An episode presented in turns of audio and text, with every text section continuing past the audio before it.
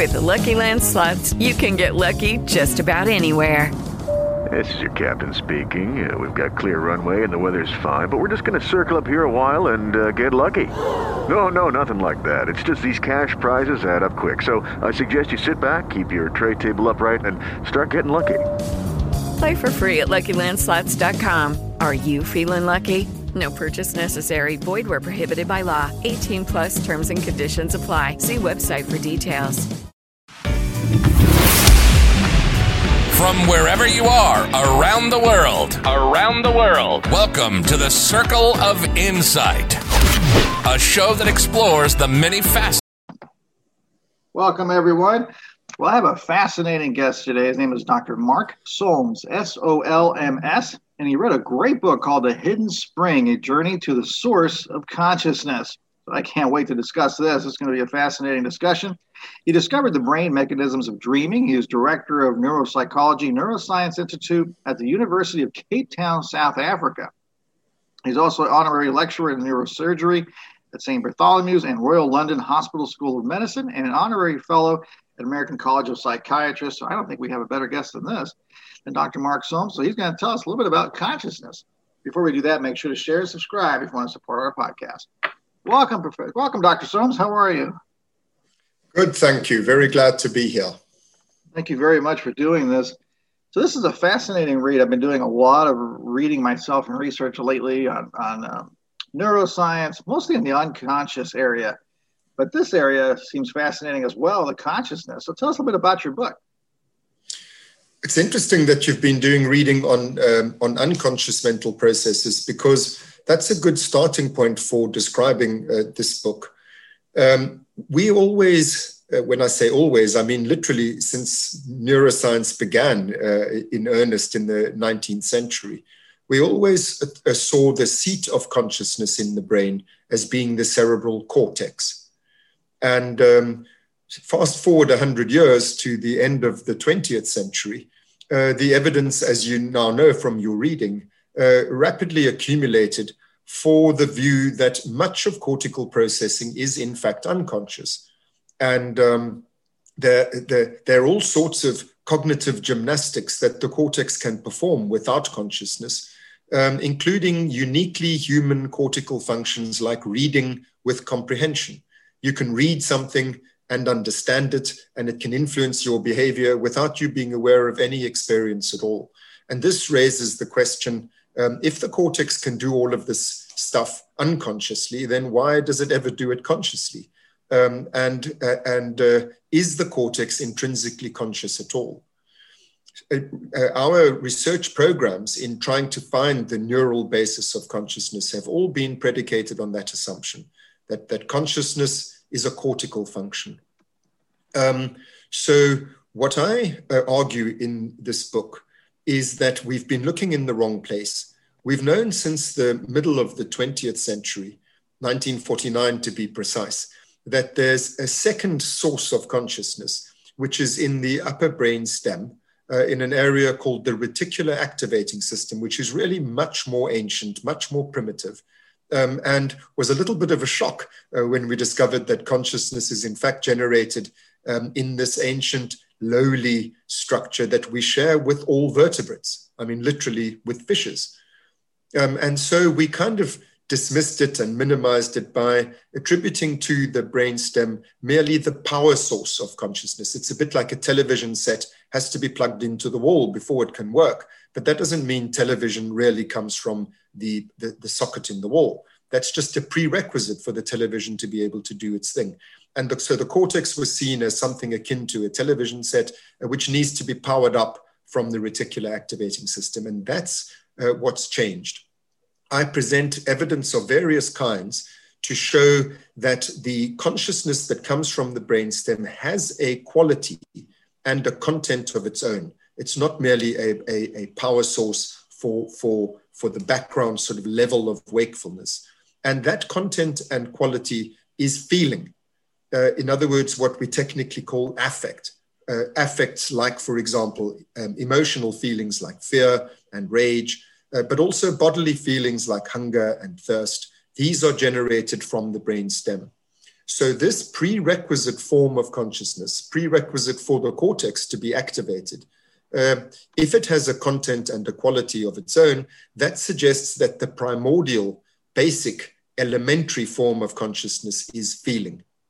And why that's important is because feelings are rather simple things by comparison with all of the complexities of cognitive consciousness and reflective self awareness and so on.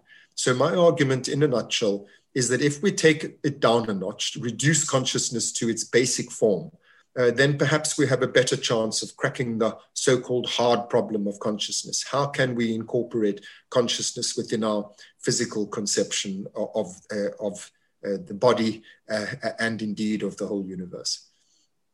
Wow, I generated about 10 questions for me. and I'm sure Dr. Daniel Dennett, I think he was one of the earlier works of uh, consciousness. He'll be happy about this. I presented a paper on this topic um, in early 2020, January, in Rome, uh, and he shared uh, the platform with me. Oh, and oh, wow. he, he was indeed most enthusiastic about, uh, about the argument. Yeah, I would assume so. Let me um, do this. There's a lot of questions, like I said, popped up. I want to backtrack a little bit and go to um, development. Uh, I was reading some work from Dr. Allan Schore talking about the right side of the brain and the implicit memories and the unconscious. And he um, believes that the left side starts developing more so right around two years of age or something. What are you seeing in regards to consciousness and the development, the reticular activating system? When is all this happening?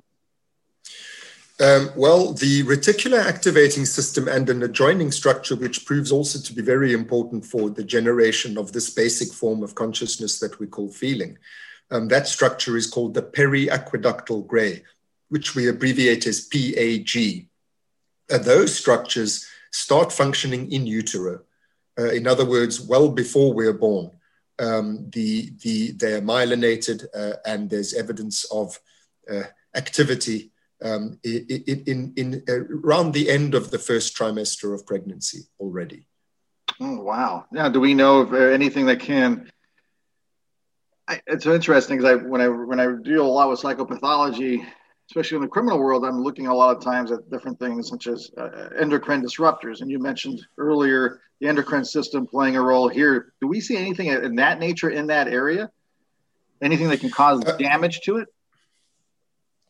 Um, uh, if you are speaking about, you know, uh, might the might stress in the pregnant mother affect the development of these structures? Um, I think uh, in theory that's that's plausible, but I have to say I'm not aware of any research on that topic. So it's it's really uh, it's a it's a hypothetical plausibility, but uh, I'm not aware of any empirical evidence along those lines. It'd be interesting to see how it would affect our consciousness. what, things we would hide or not hide.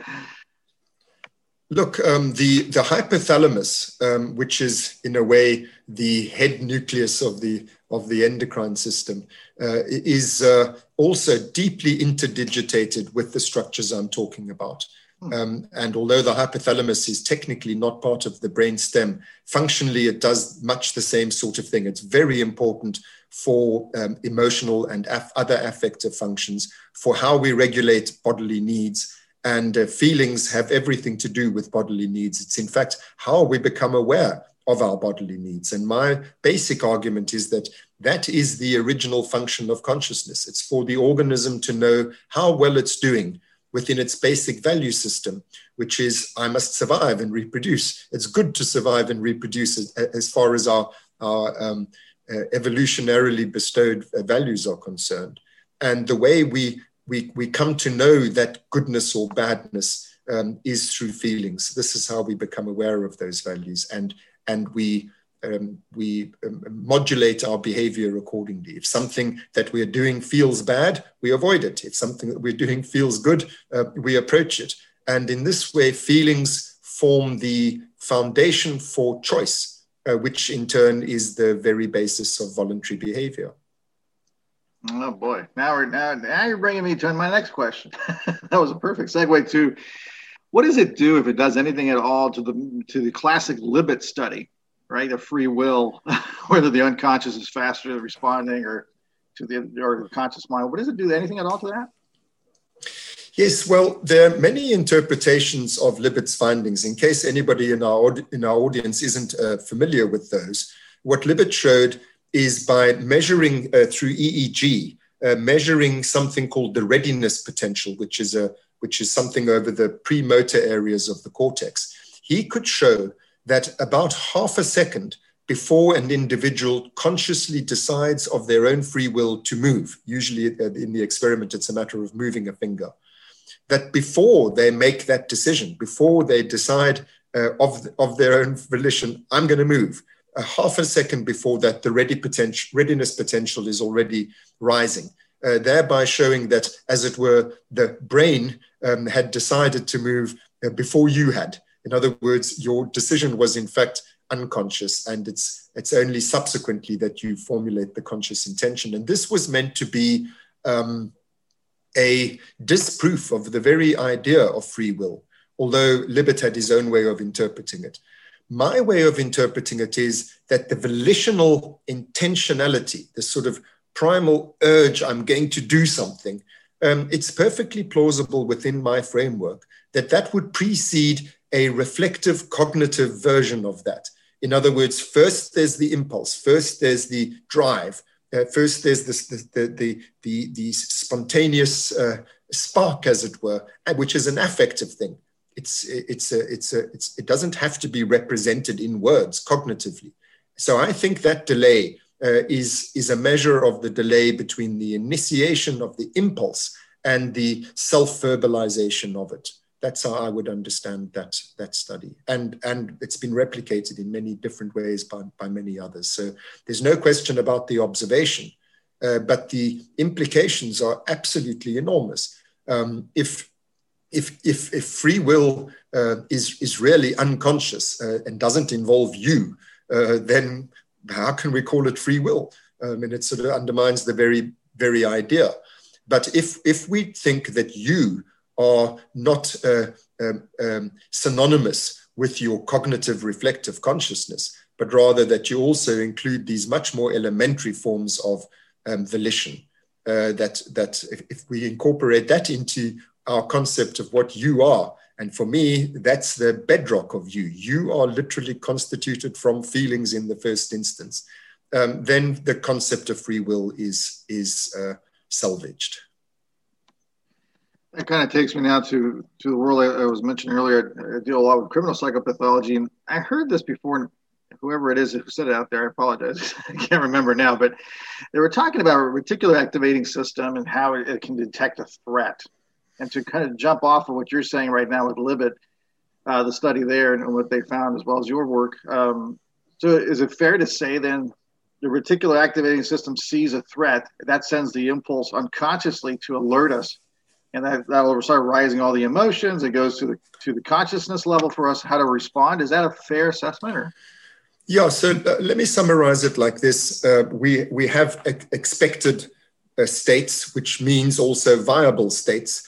Um, you know, I, I expect, for example, to not have somebody lunging towards me with a knife. Um, if they are, that's an error signal. That's not what I expected. So that error signal um, gets communicated not to the reticular activating system in the first instance, but rather to the periaqueductal gray, to the PAG. Um, what's important is that there are multiple uh, error signals converging on the PAG at any one point in time. For example, you might be under threat from a knife wielding maniac, but you might also be hungry. Um, and you might also need to urinate.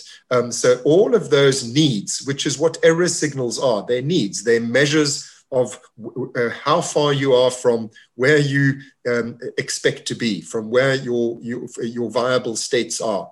And then the periaqueductal gray uh, has to prioritize those need signals. The need signals in themselves are unconscious the prioritization process coincides with the business of which of these needs is the most salient right now. In other words, which of these demands upon my mind to perform work, as it were, uh, which of those can be relegated to automaticity? In other words, um, for example, when you're in fear, uh, you might relegate to automaticity the need to urinate and literally wet your trousers. Uh, you just don't think about that. Um, because where the where the um, attentional focus needs to be, by which I mean where the problem is that you need to feel your way through, where the greatest uncertainty is as to what should I do here, uh, where you need choice, um, there you need consciousness. And so fear would be prioritized as the mode, the sort of operating mode of that conscious state, and the other needs get relegated to automaticity. That automaticity can entail, um, as I just said now, a bodily process, which then just becomes, you know, purely autonomic, like a release of the bladder sphincter, or it can be relegated to a learned automatism, uh, some overlearned uh, uh, uh, pr- procedure which just runs its course, where the where the attentional focus needs to be, as I said a minute ago, um, is where you need to make choices, and that requires consciousness because con- because choices have to be rooted in a value system. There has to be some way of determining what's better and what's worse. And if you don't have a pre-programmed solution, I mean, I've never had anyone running at me with a knife before, let alone this particular fellow here. Uh, I have no idea uh, uh, what to do and, and what he's going to do.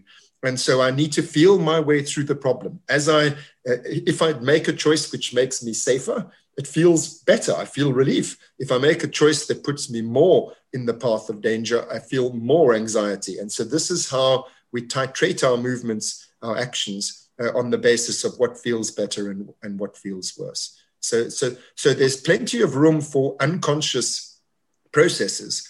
Um, it's, it's, it's a matter of prioritization. The consciousness goes with the highest priority need, and the others uh, are, are, are, are not, not only not necessarily conscious, but actually cannot be conscious. You can't you can't uh, simultaneously feel all of your needs and simultaneously be making choices about what to do in relation to all of them.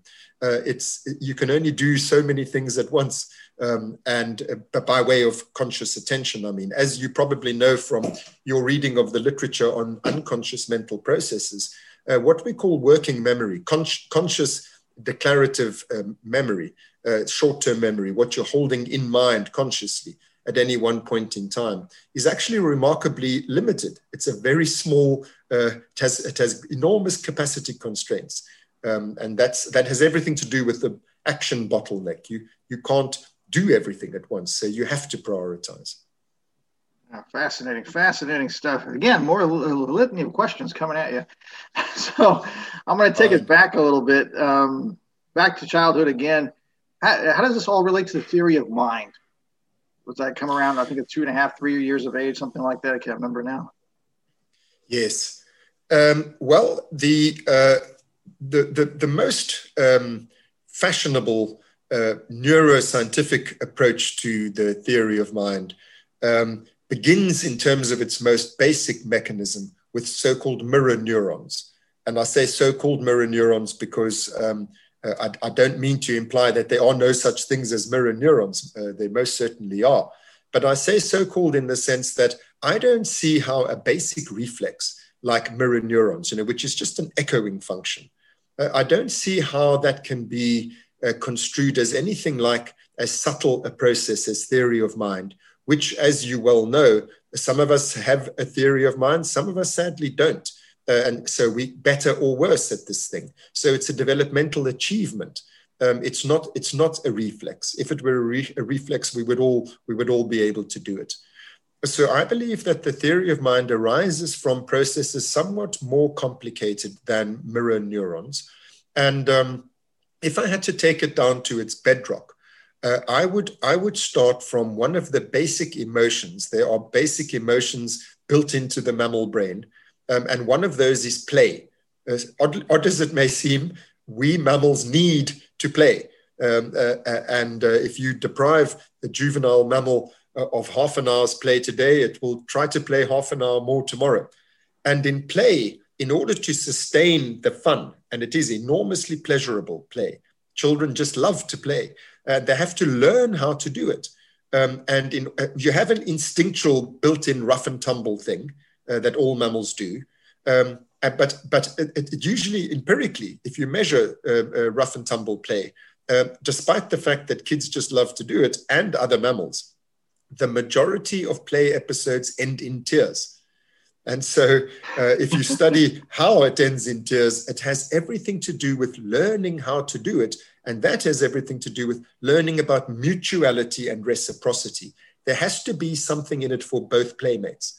Um, that, that's why when play ends in tears, so often it ends with the phrase, uh, I'm not playing with you anymore. You're not being fair. You know, you're not being fair.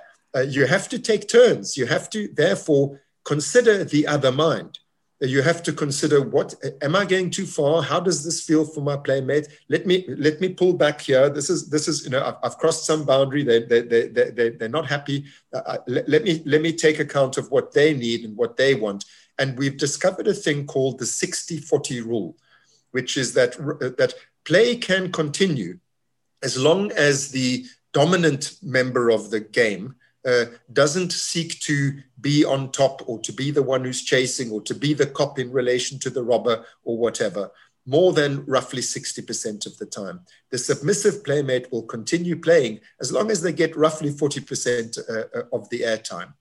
And so it's in this sort of learning how to how to take account that you have to take account of the feelings of others in order to sustain play for, for me, that's the sort of ground zero of where empathy and theory of mind comes from. Yeah, you're, you're heading over to empathy. I was thinking about that a lot too. I was um, looking at, uh, I think it was Dr. Simon Baron Cohen's book on autism.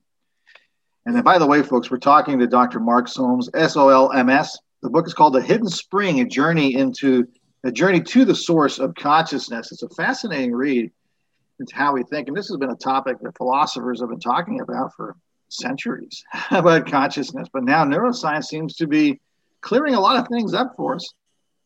Um, I want to ask this question just because I, I don't know what order really to ask anymore. There's so many questions, but mindfulness, how does that play a role here? We see a lot of this in yoga and therapy. How does mindfulness play a role in the consciousness that you're talking about? Uh, you know, there, there are many different meditative practices, and I'm, i must confess before I say anything further that I'm no expert um, on any uh, of these uh, uh, traditions and any of these techniques. Uh, but the, the, the, problem is that they seem to achieve, um, they seem to be aiming for slightly different end goals. You know, so so so one can't uh, sort of lump them all together. But I, I, would I would think about them. And that said, what I've just said, I, I would think about them in terms of again the distinction I'm drawing between cortical consciousness with all the thought processes that go with it, trying to solve life's problems, you know, and so on, as opposed to affective consciousness, which is just the raw state of being. Uh, and, and I come back to what I was saying earlier about the self being literally constituted of feelings. Um, I I, so, so one way, one sort of stream of these traditions is a matter of shedding all of these thoughts, shedding all of these cognitions, shedding all of this um, um, thinking, um, and just getting down to this non-representational, non-imagistic state of, of, of being. Uh, but others among them seem to be, in fact, trying to achieve the opposite, like um, Hello, it is Ryan, and we could all use an extra bright spot in our day, couldn't we? Just to make up for things like sitting in traffic, doing the dishes, counting your steps, you know, all the mundane stuff. That is why I'm such a big fan of Chumba Casino. Chumba Casino has all your favorite social casino style games that you can play for free anytime, anywhere with daily bonuses. That should brighten your day a little. Actually, a lot. So sign up now at chumbacasino.com. That's ChumbaCasino.com. No purchase necessary. VGW. Void were prohibited by law. See terms and conditions. 18 plus. Okay, round two. Name something that's not boring. A laundry?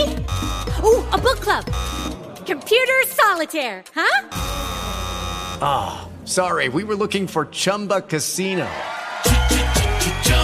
That's right. ChumbaCasino.com has over 100 casino style games. Join today and play for free for your chance to redeem some serious prizes.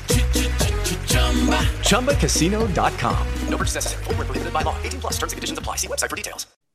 Like in, in, in some Buddhist traditions, uh, if not in, if not in all Buddhist traditions, what one is seeking to do is to transcend feeling.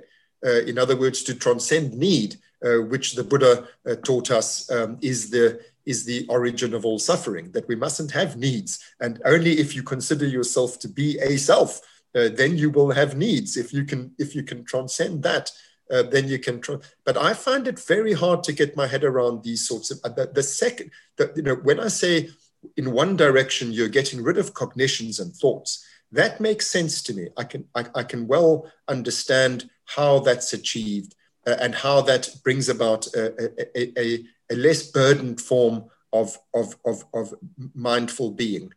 The other way around, to be able to um, escape your own embodiedness uh, and to and to escape the affectivity that comes with that, the feelings that necessarily accompany needs. Uh, that must be uh, the opposite sort of thing from what I was saying just now. It's it must be a very elaborate technique. And I, I say again, as an amateur, I know nothing much about it, but you know, it, it can only be an artificial state to me. I don't see how we really can ever escape our own embodiedness. I mean, I, I, uh, I have sometimes said facetiously, surely even the Buddha had to sometimes defecate.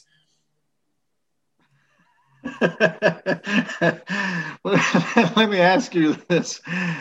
Um, this, this thought just popped up in my head right now, but when you were talking about the two different consciousness, and we're talking right now the cognition aspect, the affect aspect, um, it reminded me of Plato because it seemed like 2,000 years ago with his example of the chariots. Remember that and the two horses? Yes. It almost like he knew about this 2,000 years ago.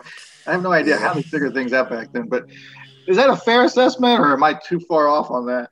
Well, no. And I, I think that it's been said by many a wise person uh, that, that science slowly rediscovers uh, what the poets and philosophers always knew. Yeah, that's a nice way of saying that. Um, I know there's a, there's a couple things I'm trying to figure out how to go with this because I, I want to definitely talk about affect regulation and how that fits into consciousness. Um, I'm just going to give you a heads up. Maybe you'll you'll start thinking about it now. And then Iain McGilchrist, and I don't know if you're familiar with his work in the left yes, and the right yes. brain. And then lastly, I guess this will be my first question since it's not as related to the other two, is psychedelics.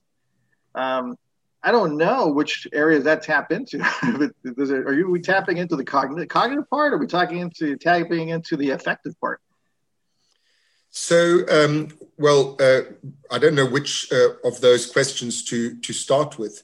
Um, the affect regulation. Um, I'll I'll just say this. Uh, oh, well, I was going to ask you those separately, but oh, oh, I see. Okay, so you want to start with the question about psychedelics? Yeah, I was kind of looking at you know Aldous Huxley and these things and these experiments Yeah. of recent reaching this trans transcendental state. What's your take on that? So, so what what I want to say about that, uh, and and here I think uh, many people might be surprised to hear this. Um, that uh, before I speak of psychedelics, psychoactive drugs, psychopharmacological agents of the kind that are used by you know your everyday psychiatrist, um, they act on neuromodulatory systems which are sourced in the reticular activating system. So this is this is uh, you know good evidence for what I was saying earlier that the reticular activating system is not just some sort of blank power supply. Uh, if it was, it would only interest anesthetists, um, but psychiatrists uh, who are tinkering with the very uh, neurochemicals, the source nuclei of which are in the reticular activating system, are clearly trying to alter affective states, emotional states. Um, so, for example, serotonin, uh, which is sourced in the raphe nuclei, the raphe is part of the reticular activating system. So, antidepressants uh, act on uh, neuromodulators sourced in, in the reticular activating system. Likewise, antipsychotics uh, act on dopamine, uh, which is sourced in the ventral tegmental area, another part of the reticular activating system. Some anxiolytics act on what you in America call norepinephrine. We call it noradrenaline. Um, and that's sourced in the locus ceruleus complex, again, part of the reticular activating system. So, so psychoactive drugs, uh, the ones that form the literally the mainstay of psychopharmacology, um, are acting on reticular activating modulatory systems. Um, when it comes to psychedelics, uh, and in fact to recreational drugs more broadly, um, some of them act also on, like for for example, MDMA acts on serotonin, uh, on serotonin receptors, um, but some of them act on on, on cortex. Um, so it depends really which psychedelic you're talking about. Uh, the if I if I was to generalize, I would say because you must remember also that the, the, the, the, they act on the receptors, not on the source nuclei. But in cortex, uh, the, the, intrinsic neurotransmitters are, are, are glutamate um, and uh, GABA uh, and aspartate. These are not these are not modulatory. Uh, these are these are message passing molecules. And uh, very broadly speaking, psychedelics act on those act at that level um, of brain functioning. And the phenomenology uh, likewise reflects that. You know, you have perceptual disturbances, changes, changes in your sense of time, changes in cognition, changes in insight, changes in self-awareness. These are cognitive things. They're, they're dealing with higher levels of consciousness. Whereas antipsychotics and anxiolytics and antidepressants, they're dealing with the, the raw feelings uh, for the most part. So generalizing, I have to generalize because you know there's, there's no such one thing as psychedelics and one thing as as, uh, uh, as psychopharmacological drugs. But very broadly speaking, I would divide them that way. Interesting. Interesting. That's perfect. That leads me into my last few questions here. Again, folks, Dr. Mark Solms, S O L M S. Get the book, The Hidden Spring. Uh, Dr. Solms, so I guess I'm going to go over to the area of affect regulation. We were talking about affect consciousness. Um, I'm referring again back to Dr. Schore's work, how it's developed with the mother, the gazing, the touch, and all that. How does that play a role in affect consciousness? Well, it plays a, a big role. So we're we're born with innate needs, um, some of which are regulated autonomically all our lives, like blood pressure and things like that. They never play any part in mental life. Um, others, things like hunger and thirst and sleepiness and you know uh, bodily needs, uh, they they generate these simple raw affects. Uh, but when it comes to emotional needs, uh, the, the the the oh, when I say sorry, let me go back to bodily needs. When I say that they, oh, I just lost you. Um, the um, so when it comes to bodily needs, uh, you know, the feeling of hunger or the feeling of thirst or the feeling of the need to urinate or the need to sleep or whatever. We, the, the, reflexes that we're born with as to how to meet these needs pretty much do the job. You know, you don't, it's not that difficult to learn how to eat and how to drink and how to urinate and so on. But when it comes to our emotional needs, we are there too born with, as it were, reflexes. In fact, they are, we call them instincts um, those instincts only take us this, thus far, so far. Like, for example, the kinds of things that you were talking about in relation to Allan Schore's work. Um, we have attachment needs.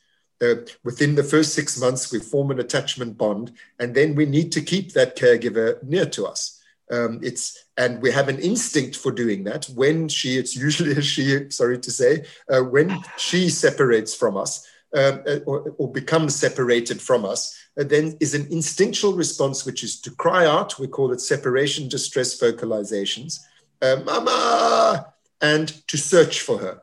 So that the, the child searches for the mother and cries out like this. Now, um, I'm very glad to have been born with that instinct, you know, not to have had to re- reinvent that wheel for myself. But uh, as any toddler soon learns, it doesn't always work. You know, sometimes you cry out for mummy and she still doesn't come because she's got her own needs and she's got other things on her mind other than you. And so we have to learn from experience what else to do. Uh, we have to supplement our instinctual responses with learned responses. And those have to be individualized, those have to be context dependent. It depends on what sort of environment you're born into, what sort of caregiver you have, um, and so on. So it's that process of supplement. So, so let me put it this way again we have needs, which we feel. Then we have these innate responses, which is how to meet that need. In other words, how to regulate that feeling. Um, and when it comes to emotional needs, that's hard.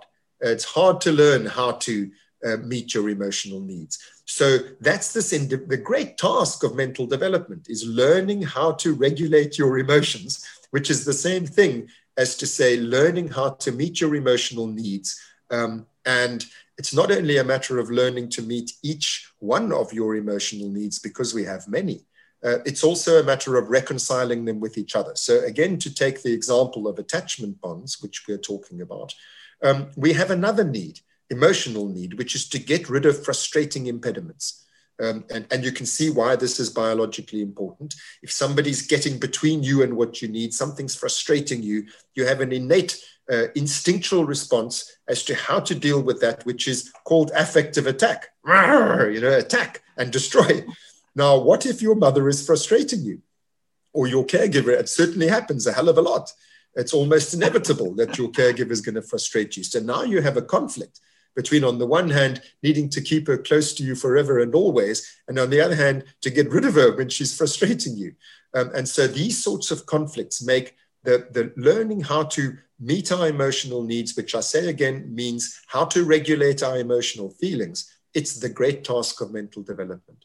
And so it's that's how uh, I, I, I link what I'm speaking about, which is the basic feelings themselves and what they stand for, what they represent, what work they're doing in the mind, uh, how that relates to the top down regulatory business of learning, uh, uh, which, which includes eventually, once uh, the, the cortex becomes fully operational, being able to act virtually, in other words, to think to imagine if I did this, that would happen. If I did this, that would happen. You feel your way through all of these possible scenarios in the safety um, of the virtual reality of thought.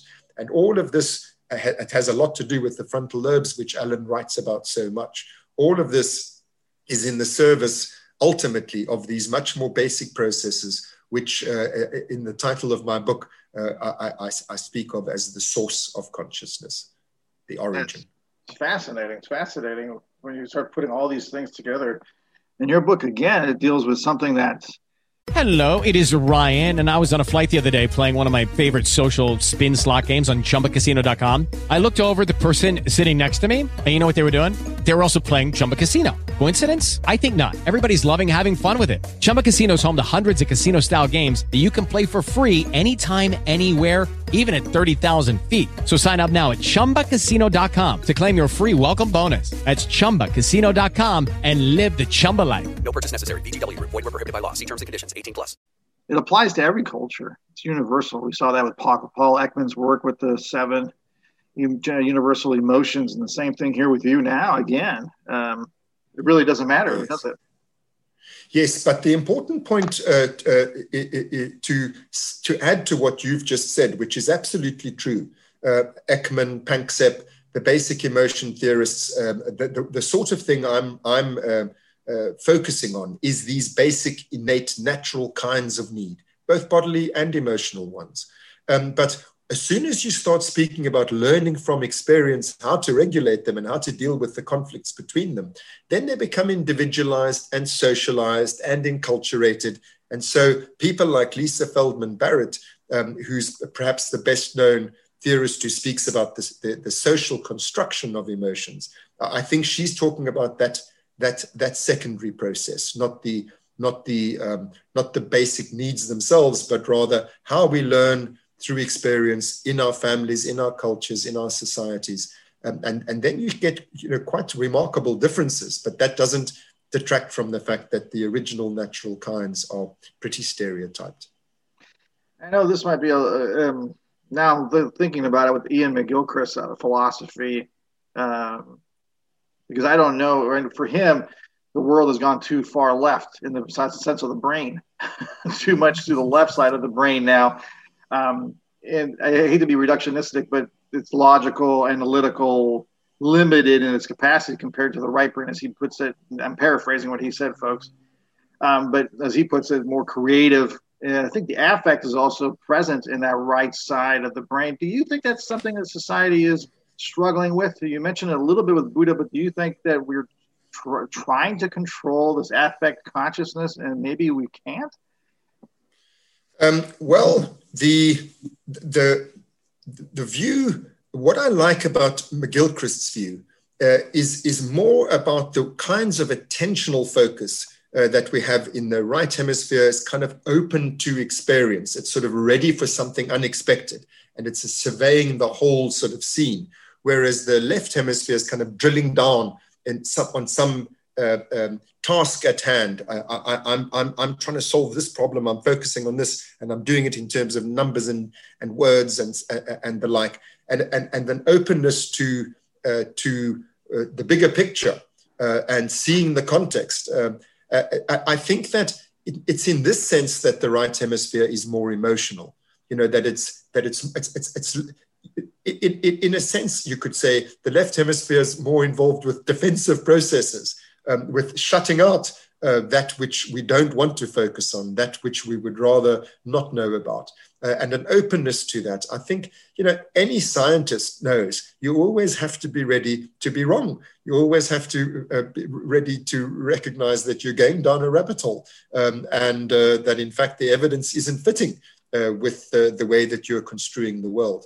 And it's that readiness, willingness to exit the echo chamber and uh, reassess uh, the, the bigger picture that I think that um, in this, in, in, in, I agree uh, that uh, there's, a, there's an imbalance uh, in, in, in, in a large part in Western cultures. Um, and to that extent, I agree with Iain McGilchrist. Do you see hemispheric differences in your uh, emotional, your affect consciousness as well? Oh, well, of course, there, there are hemispheric differences, but here again, we are talking about the learning processes, the cognitive mm. processes, the basic affects themselves. I think a very interesting um, illustration of the point I'm making here is that in patients in whom the corpus callosum has been surgically severed uh, for the treatment usually of intractable epilepsies, uh, but also in patients who are born without a corpus callosum, which surprisingly is not that rare, a, a callosal agenesis it's called. Uh, you, you can show, you can present information to the one hemisphere uh, of which the other hemisphere is unaware, like that famous experiment by um, Roger Sperry, uh, where he showed pornographic images to the right hemisphere um, of a patient, um, and her left hemisphere, her speaking hemisphere, didn't have access to what's going on in the right hemisphere. Nevertheless, she blushed and giggled.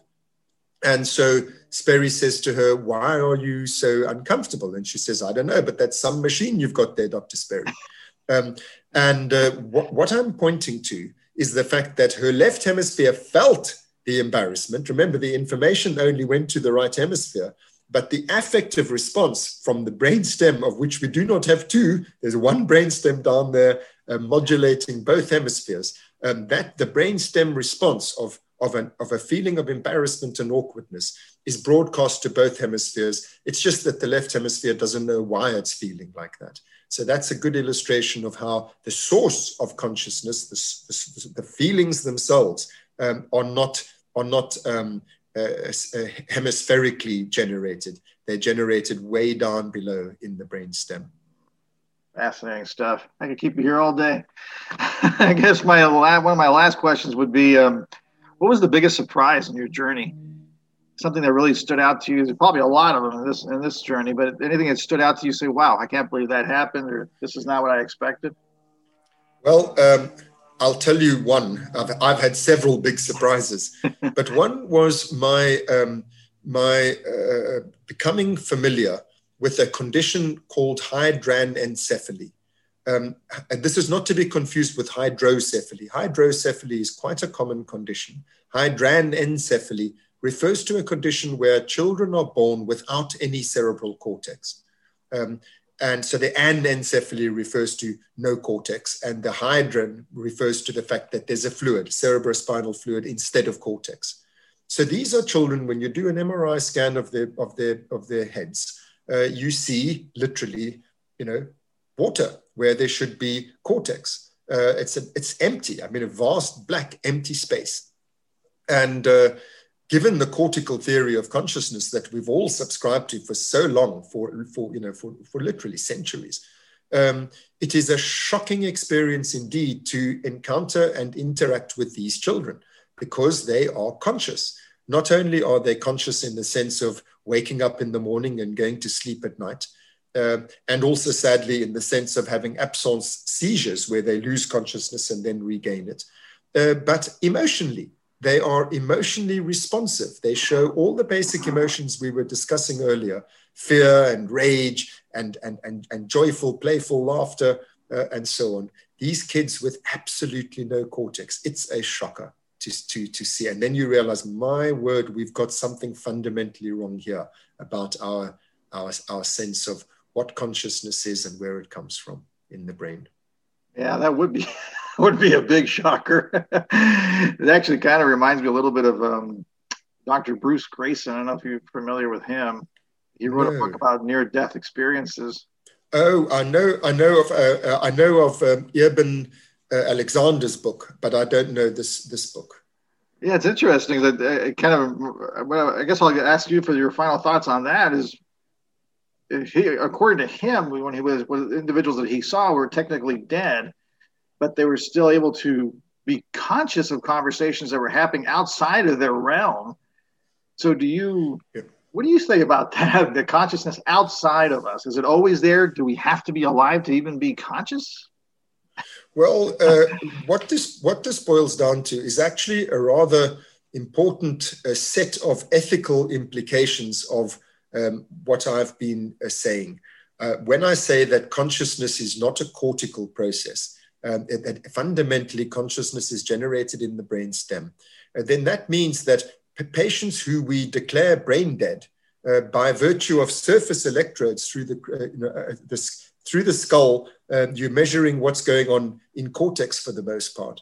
Uh, you're, you're certainly not able to measure what's going on in the periaqueductal gray with an EEG.